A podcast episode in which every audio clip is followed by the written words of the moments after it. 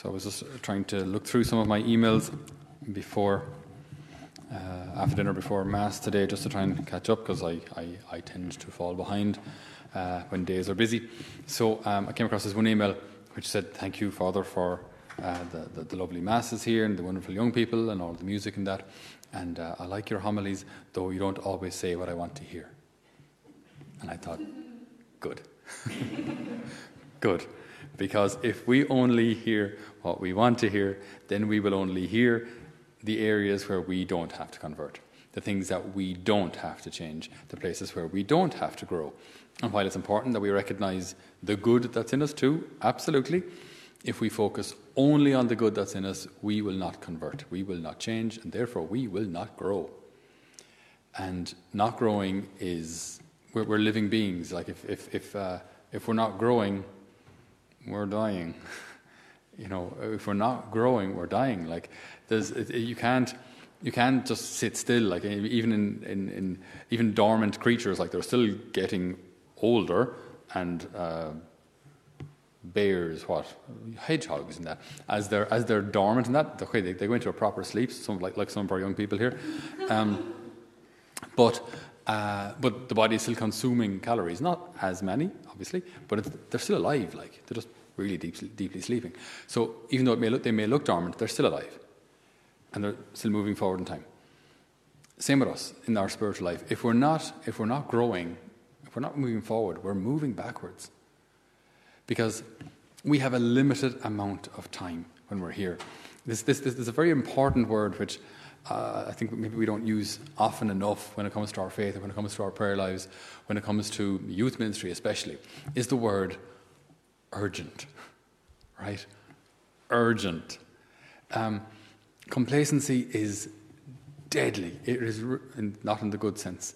Like we have a Dublin dub here who says deadly when she means something is good, uh, but uh, it's it's detrimental to our faith if we don't see like every day as important to try and get things right now, today, immediately, then time is going to pass. And before you know it, we've just kind of, you know, sat in our easy chair and kind of lulled ourselves into this false sense of security that everything is okay and sure I'm grand. And it's, it's, it's, it's, it's detrimental to the spiritual life.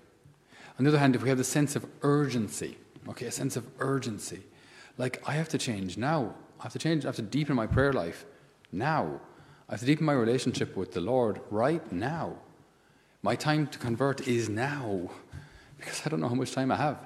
And that, that, that's, that, that, that should not lead us now to, I don't know, desperation or depression or stress. Please, please don't get stressed.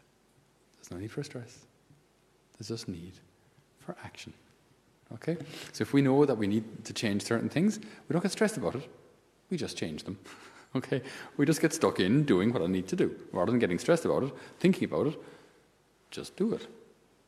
And to, like to recognize that, that this, this conversion, this change that needs to happen in me, needs to happen now.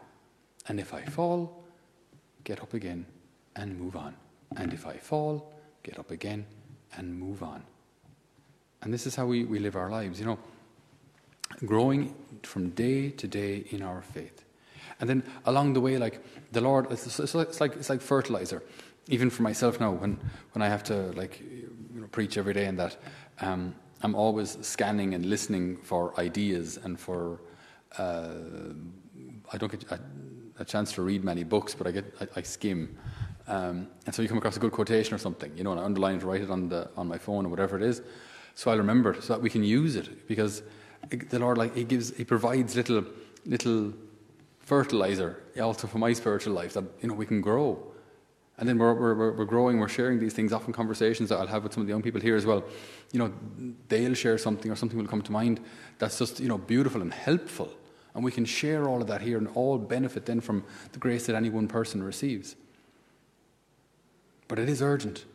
It really is urgent. This week we're praying also for the martyrs of the church, those who have, who have suffered and are suffering because of their faith throughout the world. Like, they understand that sense of urgency.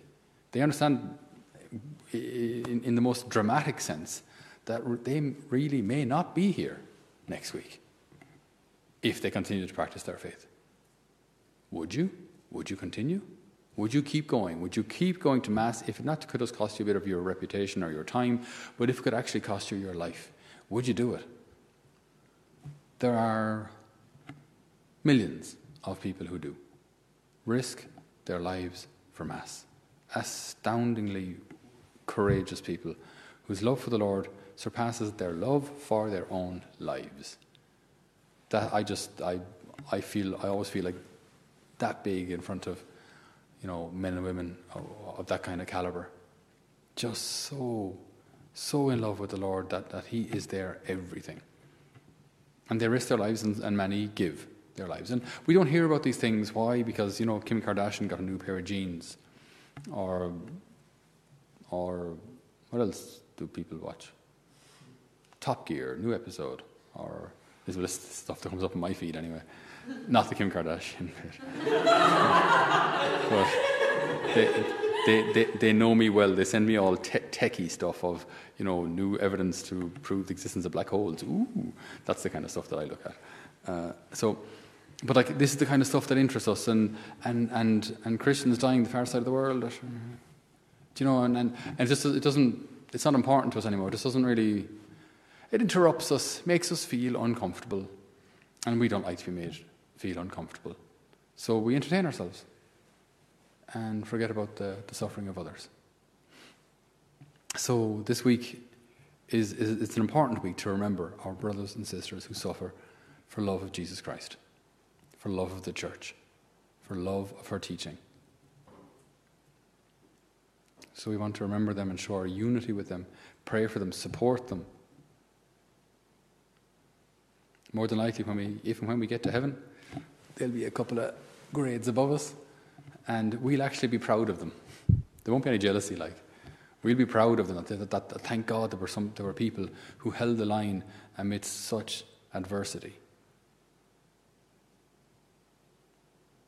So we pray for all of those who are risking their lives in these days, those who've understood the urgency of, of the now to pray, convert, change, grow. We pray that we as one church may walk together towards heaven. Amen.